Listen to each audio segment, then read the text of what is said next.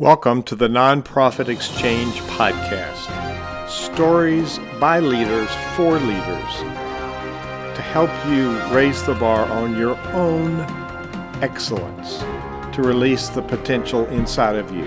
Now, here's today's podcast. Greetings to this episode of the Nonprofit Exchange. We have two guests today, and they both both work in the same charity. It's called Food for Families. And I was down there yesterday hearing some stories. There was a, a lunch gathering for a bunch of charities that are that work out of the same building. And um, I've been um, talking to these guys for a while and said, we need to tell your story because a lot of people have ideas and putting some traction to ideas is, is pretty important. And I know I, I learn from people who have lessons to teach, but I also learn from people who have life lessons to teach through stories. So I'm going to ask these two gentlemen to introduce themselves, a little bit about their background, and then we'll circle around and talk about food for families. Ray Booth, who are you? Okay, I'm, I'm one of the the rare breeds. I'm born here and I'll die here and uh, don't have any desire to go anywhere else. We're in Lynchburg, Virginia, by the Yeah, way. That's right. It's a great place. Come join us. And uh, but anyhow, I, I felt called and early in my life to to uh, be an engineer, and I was a civil engineer graduate. And after I got out of college, I felt called to the ministry and and considered that quite a bit. And uh, spoke, I, let's, I think you'd be better served in public service. So I spent my whole uh, working life in public service. First with the city, I mean, with the state government, and then 25 years with the city as director of public works. So I've impacted this community. I, everywhere I drive, I see my impacts and construction all the time.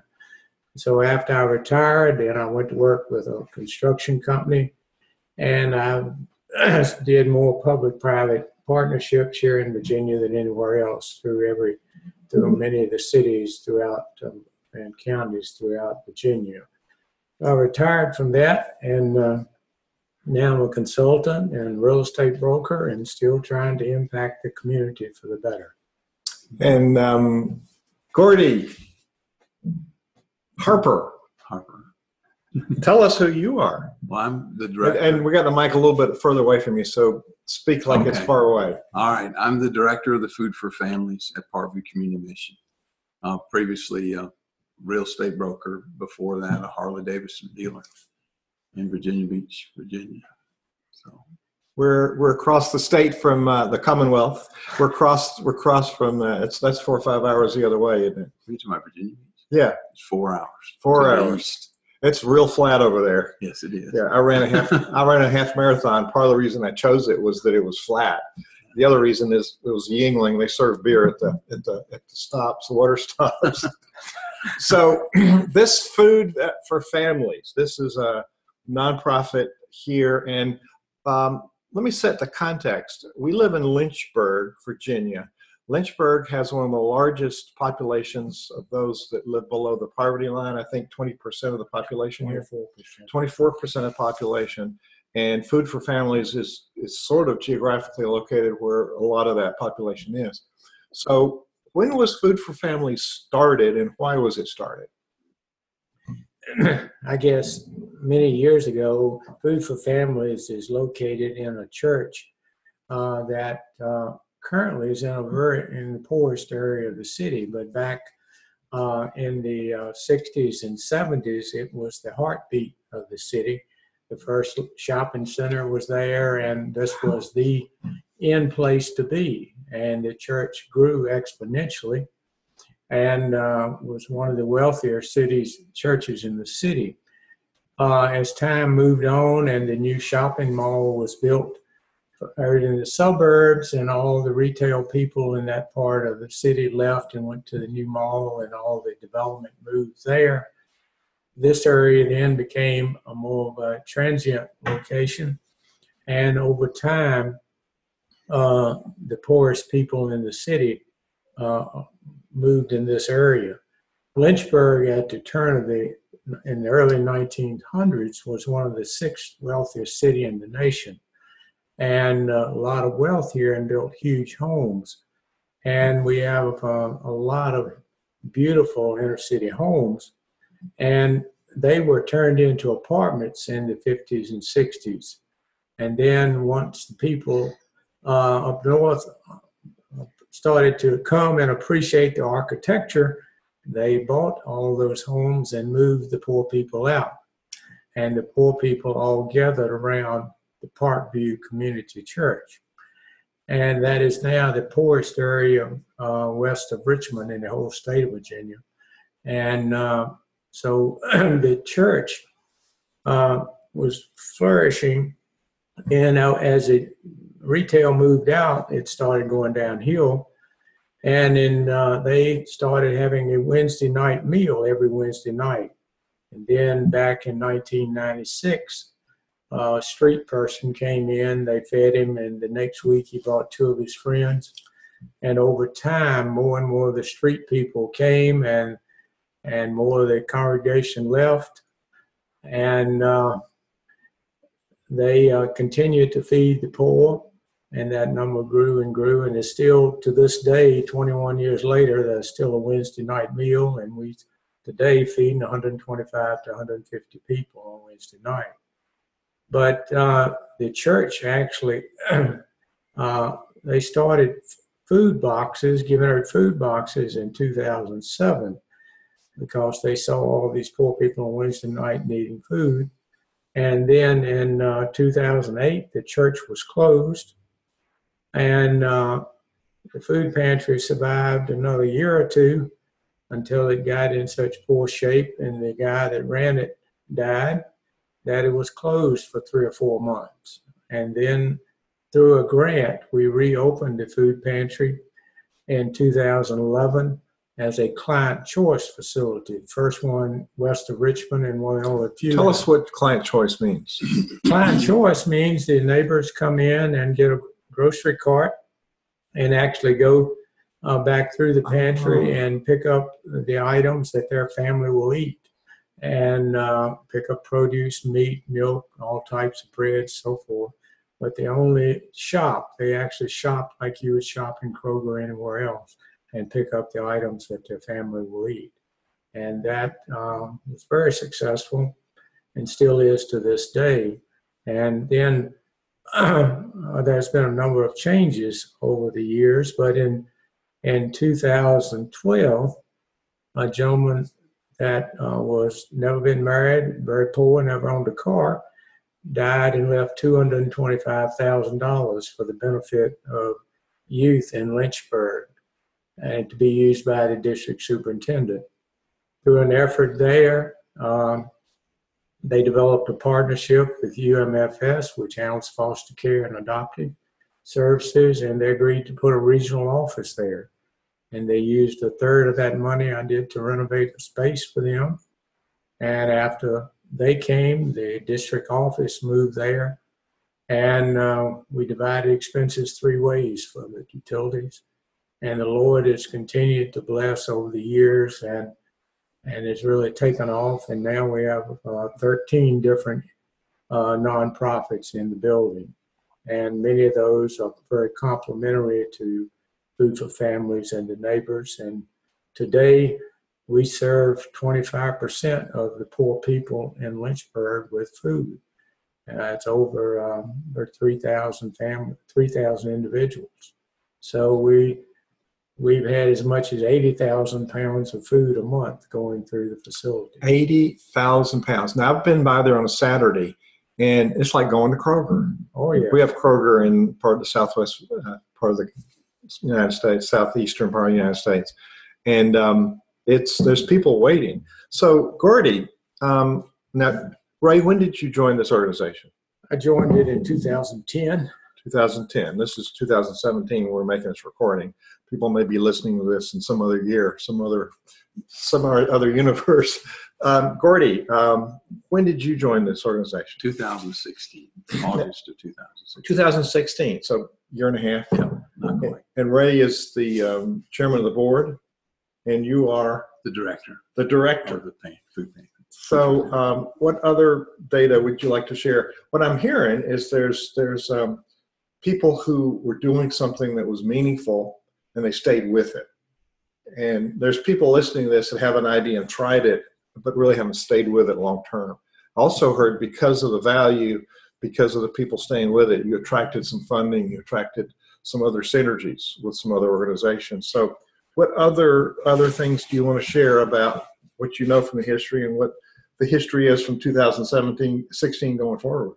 Well, the only thing as I came in, the what we tried to focus on was changing the culture, because I would sit in meetings in the city and and hear people talking about that they didn't feel respected when they went into those places. Cool. So I kind of captured. Actually, a lady said uh, a culture of respect, and that kind of locked into my brain. So I went back and we tried to change the culture and how people see our neighbors who come to shop, our clients, or we call neighbors, not clients.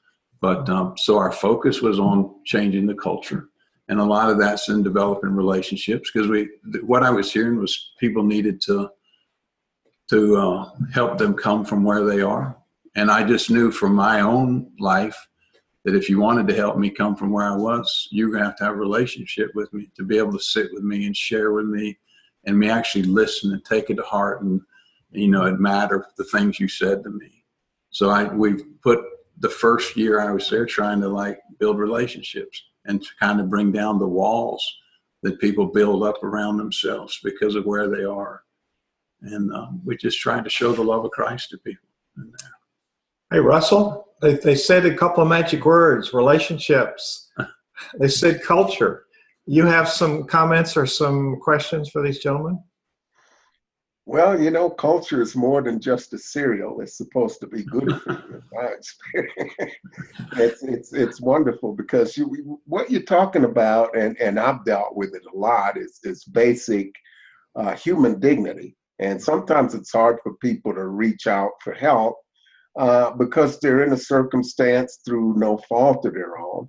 Uh, and it's important to treat people with that basic dignity. So I, I think I commend you for making the effort to do that and connecting with these people that you're serving there. And uh, so I was also excited to hear that you're co-located with a number of different agencies. So uh, if you could talk about some of the things that you've been able to do uh, with some of those other folks that have partnered with you to provide uh, uh, more holistic type services to those people you're serving. You, well, we've got um, one. We've got um, a free clinic, and we've we've tried to build relationships. Actually, with all the different partners in the building, we've tried to build relationships. But uh, we've got Welcome Center. We've actually taken our Welcome Center, which is like a resource center, and set them up a satellite in our office because what happens is we're in the lower level of the building. Everything else is in the upper levels of our building. And we've tried to establish ways to actually draw them down to where the, the neighbors are. And uh, but we've, we've set uh, a lady up in our office that can actually one-on-one with the neighbors right in the because they're actually in a room with what happens is they're in a room waiting for hours at times. Some days I'm there at 7:30, and there's a two o'clock distribution, and there's people waiting on me.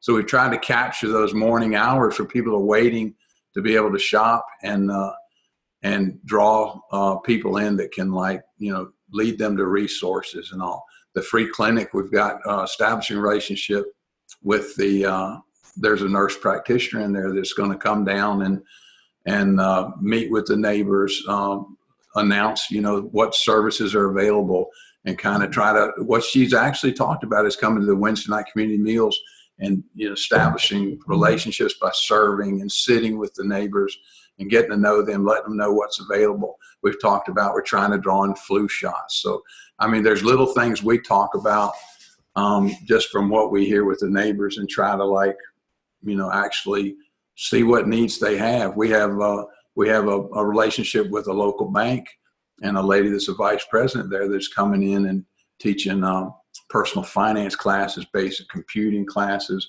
uh, reading, uh, math skills, um, different things that'll help people uh, to be able to be in a better position to get uh, employment and all. So, yeah. We have a nutritionist there that actually has been there several years that actually teaches cooking classes while the neighbors are waiting. She's actually up there showing them how to cook. Uh, we also have uh, a uh, counseling service there. This facility started um, even before everybody else moved in with a NA facility being there and actually met there for over seven years.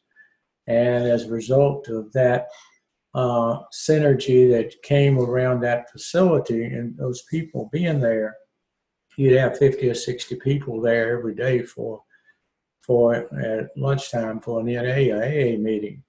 And uh, as some of those people were able to overcome their addiction, uh, one of them started a telecommunications company that's in the building that provides low cost internet and phone within a one and a half mile radius of the building. Uh, and two others actually formed a counseling service, the UP Foundation, using the peer group model. That's now extremely successful. They have contracts with all the local school systems and the hospitals. So if a student gets caught with drugs or alcohol, instead of being suspended, they're sent uh, sent there. They have up to nine counselors now, and uh, they've had a lot of people's lives turned around as a result of that. The UMFS handles foster care and adoption services for the entire region. They have contracts with all the schools as well. Uh, we have three churches that meet there. One on Saturday that was actually a growth area of the NA group.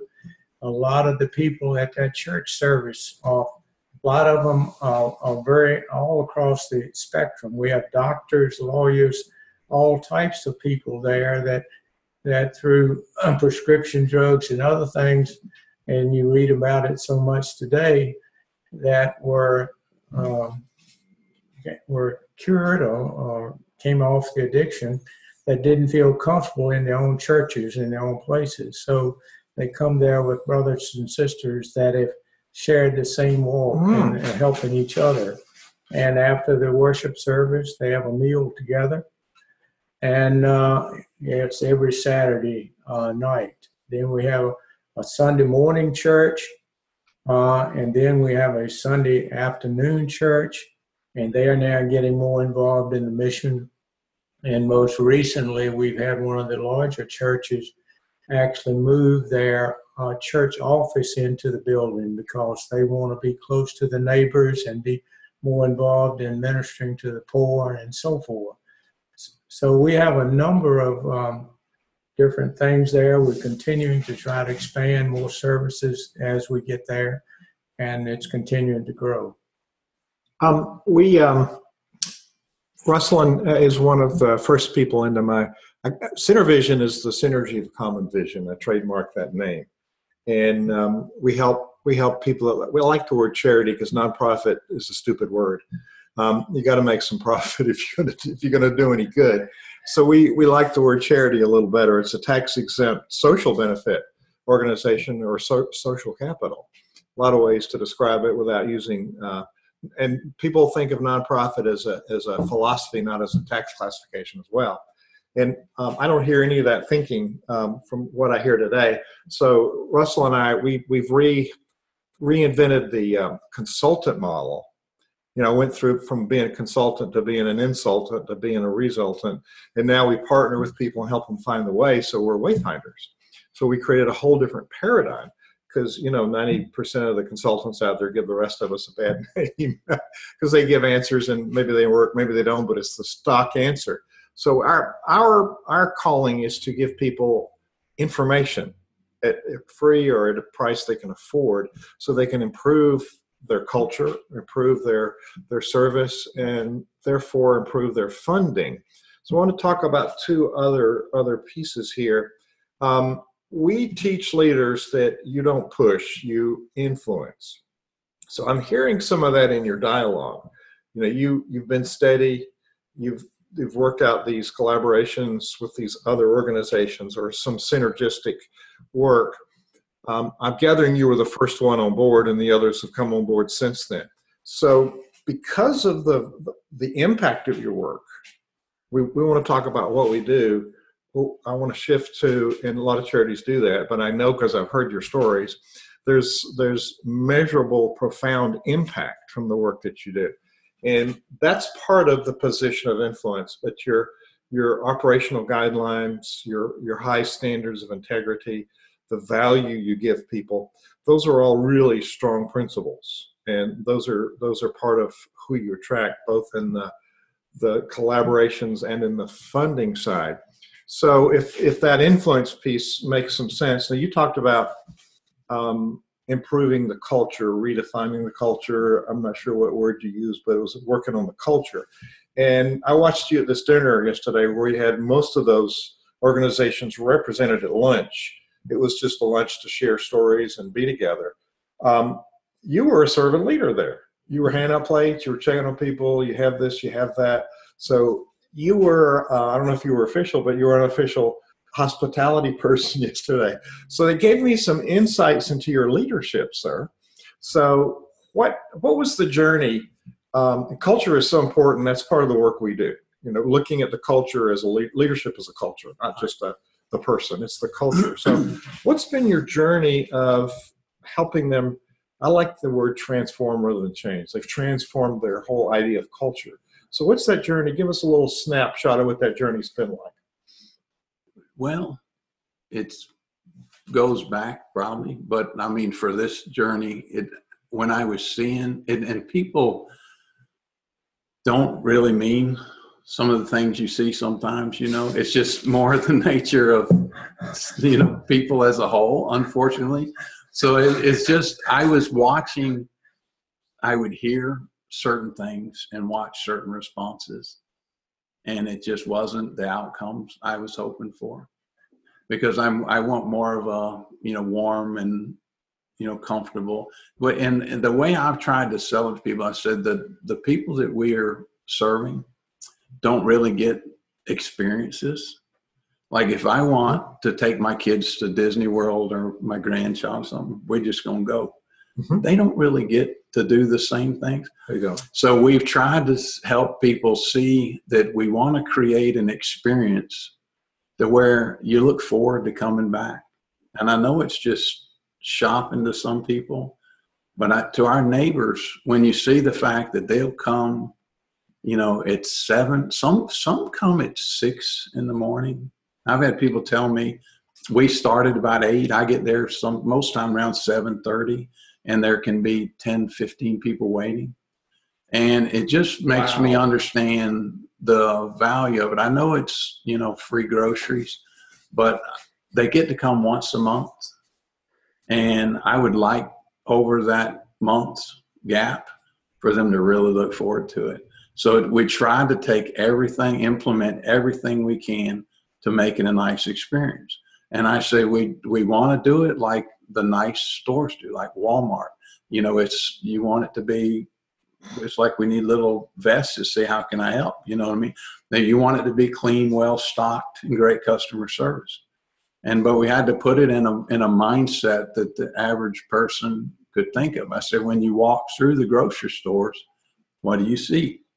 You know what's happening around you. Everything's neat. Everything's in order. The only difference is all of our stuff comes right through. We bring pallets right through the front door. Hmm. Then we set them down right in the middle of our produce room and start picking through it to be ready to to distribute the food. So it's a little harder to keep it clean. We don't have people that come in the middle of the night and stock us up to be ready for opening tomorrow. Yeah. so there's certain challenges we have that that uh, Walmart, you know, has already they've mastered because of finances and and uh, the help they've able to bring in. So if, if you think of it as creating a wonderful experience, and uh, you know, not just you know feeding people, you know. Um, um, it's it's it's um, I love it. It's it's sort of the the visual of people waiting in line for the new iPhone. Yeah, They're, that's the, they're, they're excited. they look forward to it. Yeah. And it's hard because, like I say, it's like do, my family does about whatever everybody wants to do when they want to do it. Yeah. We've been very blessed. Yeah. And but I realize these folks don't. Wow. So It's hard to realize that. yeah. Um, we were, um, uh, Russell, we were born into white privilege, but you know, it's not a disease. It's not a disease, but there is a cure for it. And um, I was in a room yesterday and, and I said to, to Leanne, it's nice to be in a room where everybody doesn't look like me. Because everybody looked like me, that'd be real scary, wouldn't it? Mhm. so we had cross section of, of Lynchburg in that room We did. age, age, demographic, uh, educational background, race. Um, you know, some of us better looking than others, but not me. um, so um, the culture thing is something that um, we work with charities on and churches because we've we've inherited a culture and we don't realize why people aren't responding to us because we're doing things the same the same way. I um, I started a workshop Saturday with a church church leaders, and I I said, "Who knows the seven last words of the church?" And nobody knew. I said, "We've never done it that way before." I said, "A lot of us come into meetings with that written on our forehead. How about just ripping up there and sh- taking it off? Let's strip it off. Boom. Let's just start with an open brain." Um, you came in 18 months ago. So, Ray, what sort of transformation has happened during his tenure so far? obviously his his approach is is very positive and very much what we're all looking for. Our previous uh, people took it more. In fact, he was a retired military person. It was more from giving orders and this is the way we do it type of approach. Ah, And obviously, that it doesn't create the same level of respect. You've got to have a heart uh, that you want to share and that you relate to these people rather than treat them as just something to go through the door. And Gordy has brought the heart into it.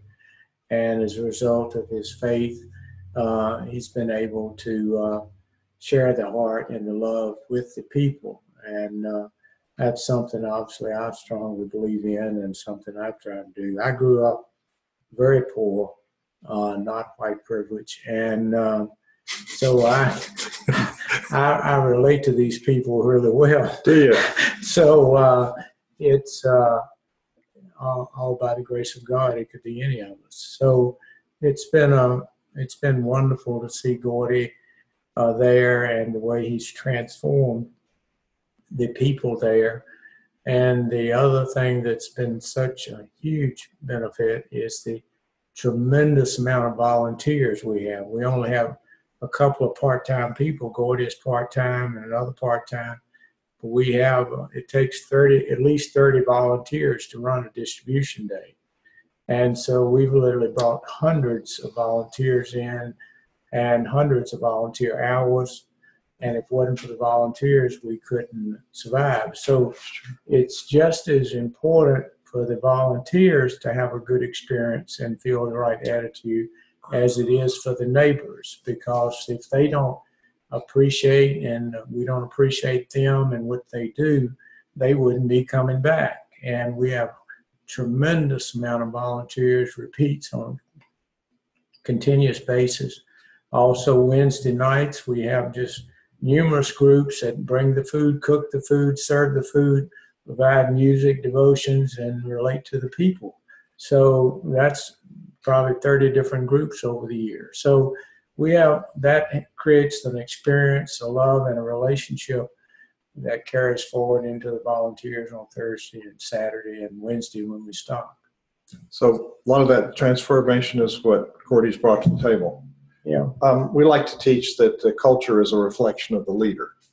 And so we, we want to criticize other people and we haven't looked in the mirror ourselves.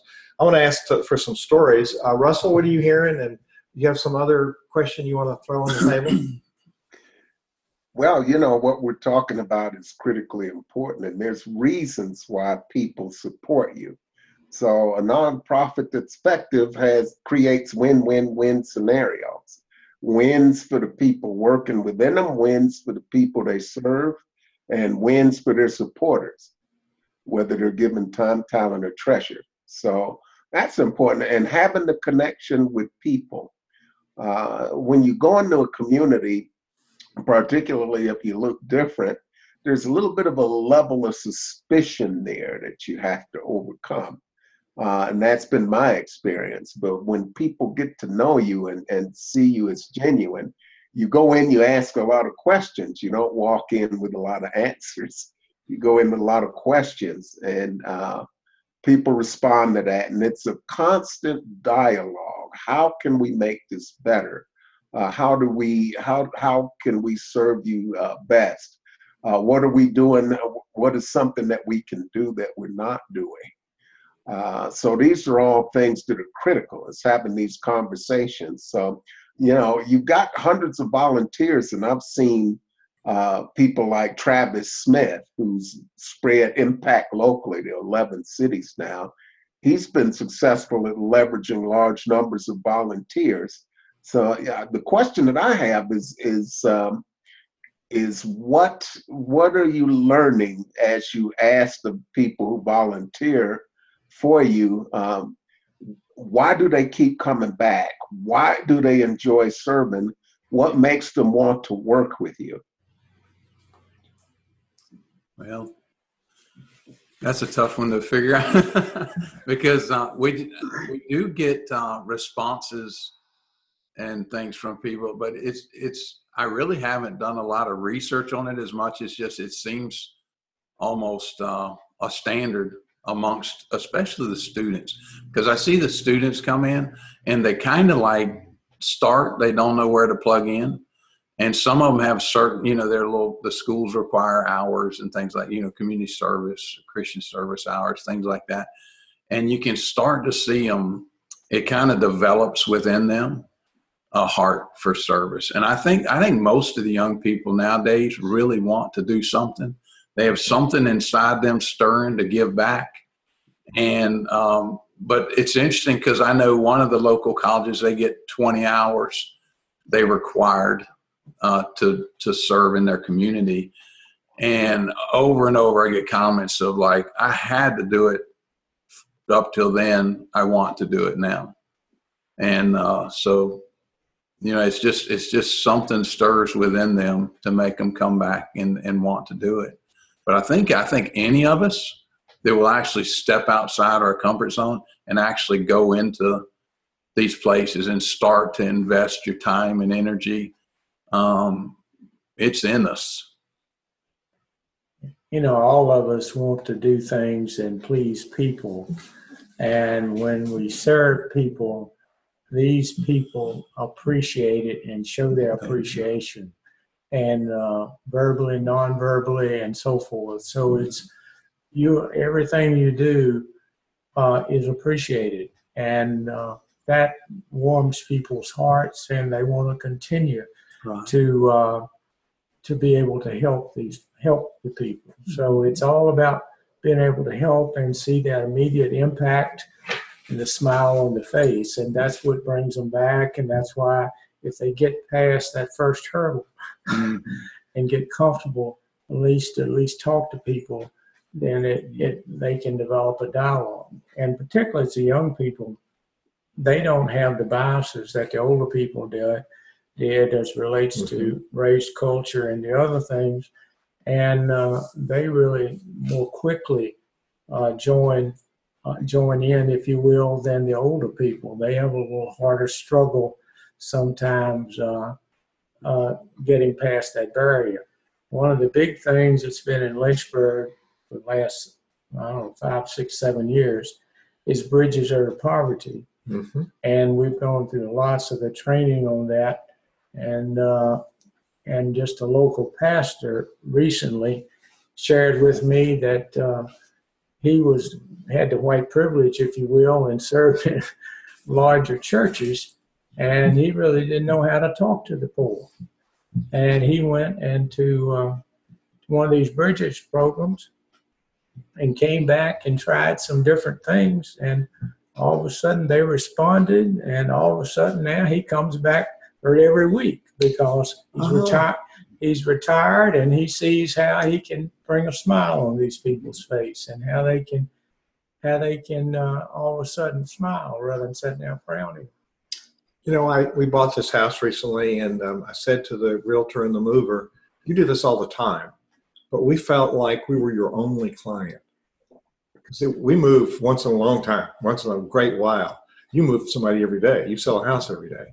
So these people, it's a unique experience for them. You're doing it all the time. So what I'm hearing about the culture is it it's really a profound experience for everybody. You've created a win-win for everybody. Um, I think parts of white privilege don't have to do with money. That's right. Yeah, I mean, just because we're guys and we're white and we're old, That's you right. know, there's a lot of dimensions of that. But what I've I'm hearing is that you've evened the playing field, and that that people are people. Um, I'd like to hear a couple of stories that you can share. Um, we we got a little- some time here. So, is there a story that of impact? Either one of you can start. Is there a story you'd like to share about something that that go warmed your heart, and really made a got one. difference in somebody's life? Yeah, you go first. Yeah, we've had. I tell you, one that I love was recently. We had two ladies come in, and uh, it was kind of a little bit off time and off off schedule, and and uh, they were they were homeless, and um, we just happened the way it hit. It was impactful for me because of the pieces that came together. But we were sitting in the office, staying up in the office. We were able to draw the lady from the resource, the Welcome Center. She's she was in there, and we were able to see them get their housing that evening. By establishing the housing, we were able to establish their food. Um, she was able to get them bus passes and just kind of all the pieces. We just stood in the office and it kind of we talked it all through. All the pieces in you know a matter of 15 minutes came together, and uh, it probably was two week. We actually was we stood there. We all held hands together, prayed together at the end of it, and we we said, wouldn't it be something if six months from now we talk about this and go, you remember when we all gathered Mhm. and we tried to we figured out all the Mhm. pieces and all. It wasn't two weeks they come back in and they both had jobs. Oh my! And it was a powerful to, for them to come in and share, and then us just to remember of how all the different resources just kind of aligned at that moment. And it's a powerful image of, of us remembering to draw all the resources. And you got to keep a pool of everybody together. And they wanted me to more understand all of our resources there and make sure we're tapping in and getting everybody everything they need. Uh, and, and to understand that the other partners in our in our mission are in as well and we've come to find out they're in as well and they were actually doing some things that like i hadn't even realized invest like we had uh, the counseling like i said i sat with one of them from the up foundation i said i really want to figure out what we can do together and all and they're like did you not realize steve's been sending people up for a long Oh. time and i'm like i did not realize i was going to try so it's kind of, and Steve's the face you see first when you come in the office. And Steve's been like, you know, kind of directing people to the resources they needed. So you, you, Yeah, there's there's so many stories that It's happen over and over. all the time. There's we had had a guy that came in the office, and and we've been getting money from somebody that gave us a hundred dollars a month and been doing it for a long time, and we didn't know who he, wa- who it really was. Hmm. And uh, one day, this guy comes through the door there and says. Um, he didn't have a car or anything, rode the bus, and he mm-hmm. said, one month I didn't really have the money to give you, but I got on the bus and one of these people got on there with a bag of groceries and I said, they needed more than me. And he came back and gave us that hundred dollars. And that guy has since come back numerous times and he had Gordy go with him to the bank. And so the bank is sending us a check, a hundred dollars every month, and it comes right over his his account. But uh, he had money when he first came to Lynchburg, and he's donated most of it, so he's got enough just to live. But he's really got the heart for helping people. But you look at him; he's long beard, screaming hair. He looks like he might be homeless, but he's got a heart. And so you never underestimate people. A book's not by its cover, you know. That's a remarkable story. What do you think, Russ?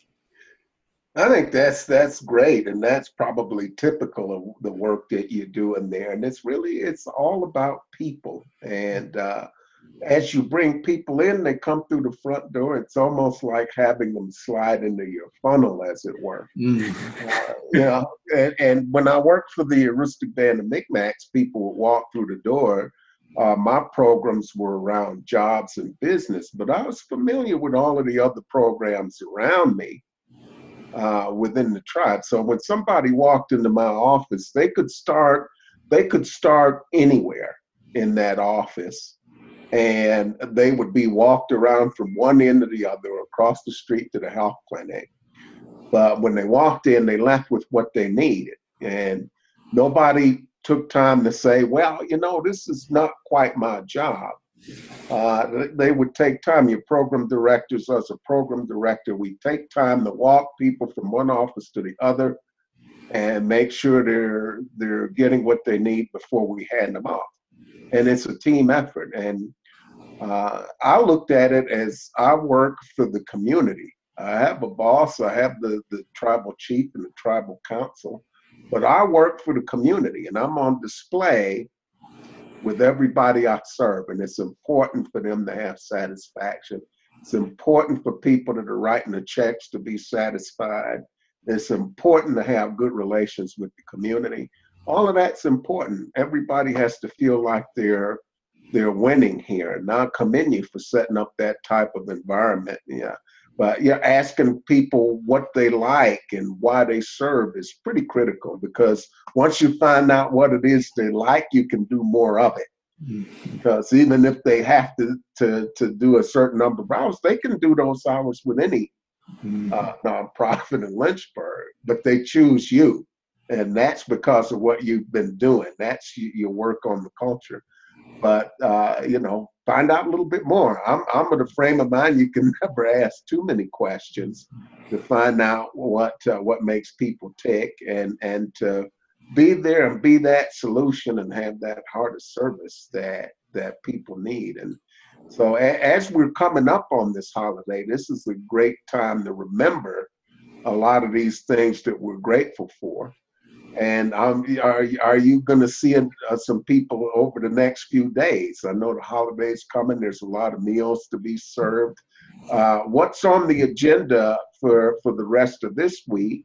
And Giving Tuesday is coming up. So, uh, what's on the agenda, and what do folks need to know so that they can help uh, uh, support the work you're doing? Because you a lot of people in need there. I thank you for that. I'm, I'm, uh, we're recording this just prior to Thanksgiving in 2017. People might be listening to it another time, but to put in context for people listening to the podcast, um, we're approaching a holiday for a lot of us that eat a lot of food and celebrate with family that other people don't have that option.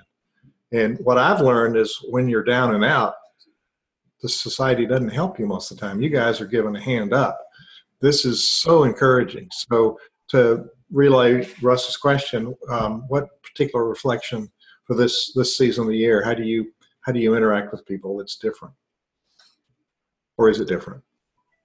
I don't see it. It's different. Lots of say, say a lot of places shut down. It's a trick question. Is that- Yeah, I was gonna say I didn't understand the question. no, it's it, you know a lot of places shut down. Russell, oh, it's a holiday. We're going to take time off. You know, a lot of them close today and Yeah. they'll come back on Monday. We'll do a Wednesday night uh, Thanksgiving dinner. That's going to be a sit down, serve you at the table. Will it? Mhm. Oh, who comes to that? Everybody in the community is is allowed to come. It's open Is it? door policy and all. So uh, we don't even know who will be there yet. But the expectation, I reached out today to reach more tables and chairs, and because we're expecting a, a huge crowd. I guess Wednesday night. At, Wednesday at- night. This, this, um, just to go back to the the lineage of this and the history that we heard, this was a very active, large Methodist church, and it and it uh, dwindled down in membership, and it was no longer viable for them to stay there and support this building. And so the, the building's owned by the, the Methodist Church. And so that reverted back to the district office who had to maintain it. And through the wisdom of the district superintendent, they started using it. It sort of had a rebirth. You know, so it's ministry in another form. So not just one church uh, worships there. There's three at least. Plus, you got 13 different different uh, organizations. Yeah. They're ministries of sort, although they're not under the umbrella of the church. They're still ministries, I think. Right. It's uh, so. Go ahead. I guess it's a building that originally started in 1857 on that site, and uh, and grown and grown and grown till now it's 26,000 square feet, and then it died and it's now being reborn Uh-huh. and uh, rebirth and even a greater extent. So it's it's how the people use the facilities and what makes this site so unique is that it's in the very heart of the very poorest area. And right down the two blocks away is the Salvation Army and the Center of Hope. Across the street is the Public Health Department. Now, another block away is a recreation, and they do a lot of things. So right there within, and there's 10 Methodist churches within a two mile radius of this. So there, and there's probably a, uh, another 30 or 40 storefront churches and others around this. Oh yeah. Oh yeah. And uh, we've now partnered with another church, and he's running his bus and picking up people in the neighborhood.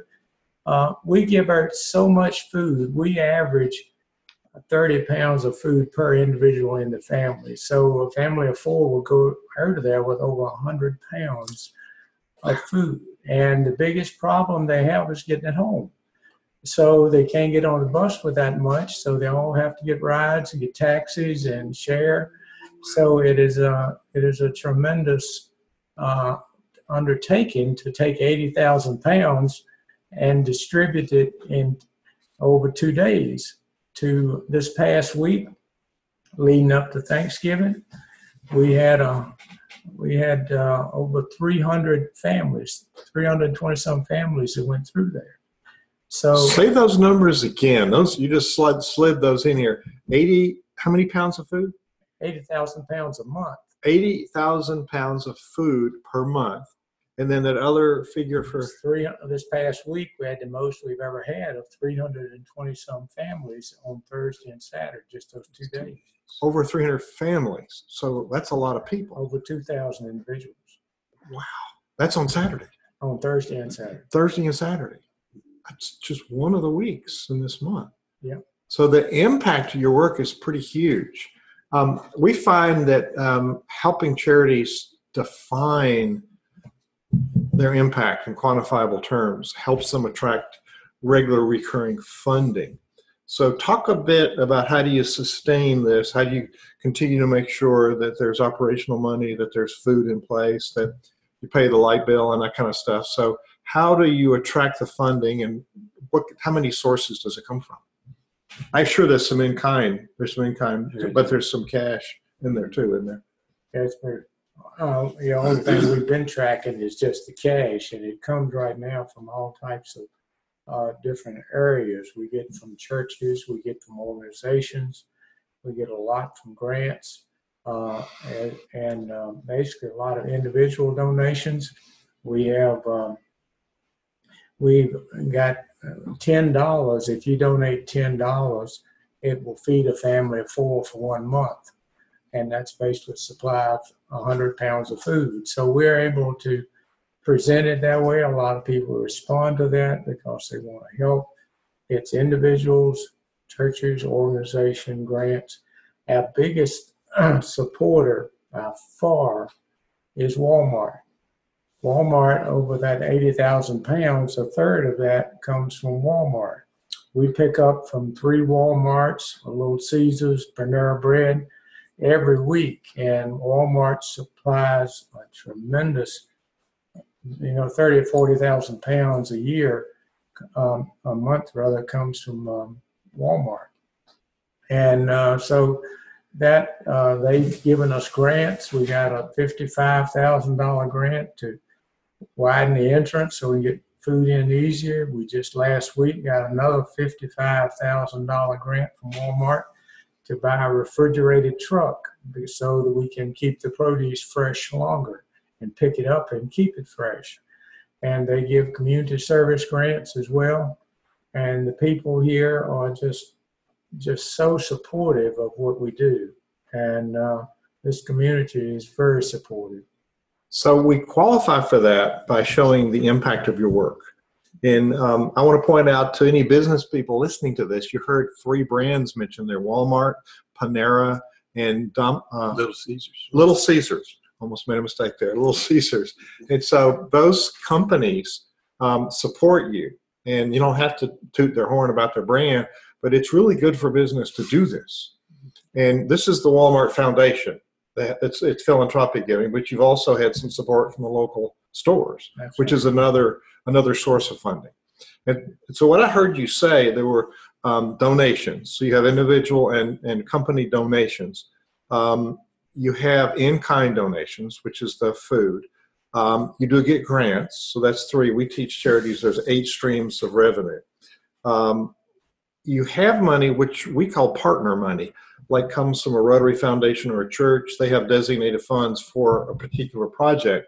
They don't do that, but they give money to a project like yours. So I call it, it's not really a grant, it's not really a donation. So it's partnering. They have the funds, and in the aggregate, you take a bunch of churches, a bunch of thing, uh, groups like a Rotary Foundation. Each Rotary has their own foundation, and they can purpose special gifts. So for, for charities to think about partnering with churches, synagogues, other community organizations that want to give you a little bit of money and you multiply it by 10 or 20 or, or more organizations, then you've got some sustainable um, revenue to help you sustain your work. So, um, are there other sources of revenue? Are those pretty? Did I hear? I heard those. Yeah, I think I think you kind of hit most of them there, but you just never know when, when the Lord's going to bring something out of the blue. We just had a had recently last year we got a big donation from a individual we've never heard of before from another city, and they just happened to have a neighbor, uh, a family member that heard about it, and their foundation just wrote us a check, and we had to do a lot of finding out where it come from and who it came from.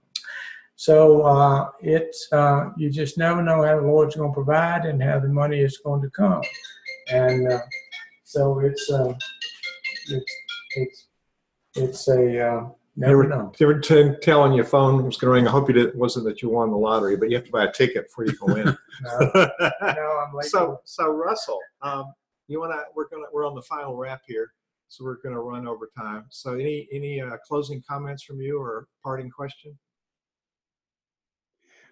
Well, I, I- again, I'd like to, to thank you for the fine work that you're doing down there, and you've got some marvelous opportunities to leverage uh, all of the work you're doing. Uh, I would say the same thing about the businesses. Find out what it is that they like uh, that makes them support you, so you can just keep doing more of that, and and bringing more people through the door, and just keep talking to people. And those relationships are important uh, and for, keep working on culture because that's where it starts. And this is what draws all of these gifts. When you got the right culture, you created the right type of energy field and the and the, and the synergy to to bring all of this stuff about. So keep up what you're doing. Uh, blessings to you. Enjoy the holiday, and uh, um, I don't know if you planned anything special for Giving Tuesday, but that's an opportunity to reach out and talk to people and uh, maybe go on your Facebook feed and, and talk a little bit about the work you're doing and remind people that uh, Giving Tuesday is an opportunity to support you. Good thought. Thank Why don't you. you think about a parting comment? There's people out there that are struggling and they haven't been able to get traction. So, what word of encouragement would you give them if they're thinking about starting it or they've tried to start it and haven't quite got traction? But I want to do. We have a sponsor for for this series of podcasts. We have several. Our sponsor for this podcast is the United United Methodist uh, General Board of uh, Higher Education and Ministry and specifically the UMC cybercampus.com. This is a Christian learning portal that has amazing programs.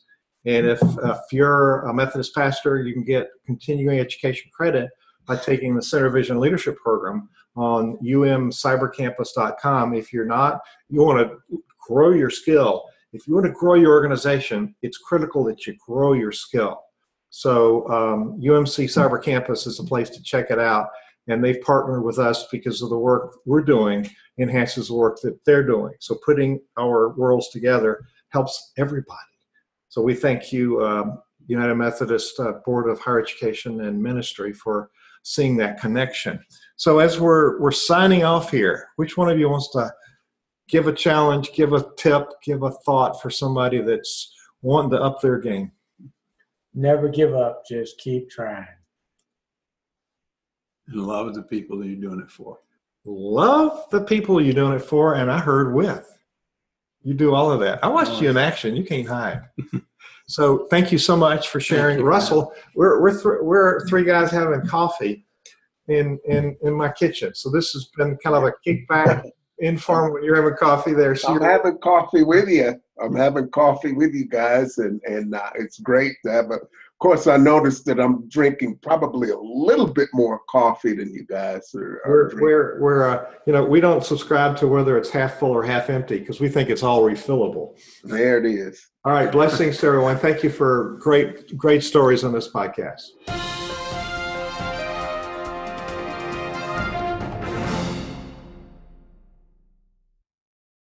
This podcast is a part of the C Suite Radio Network. For more top business podcasts, visit c-suiteradio.com.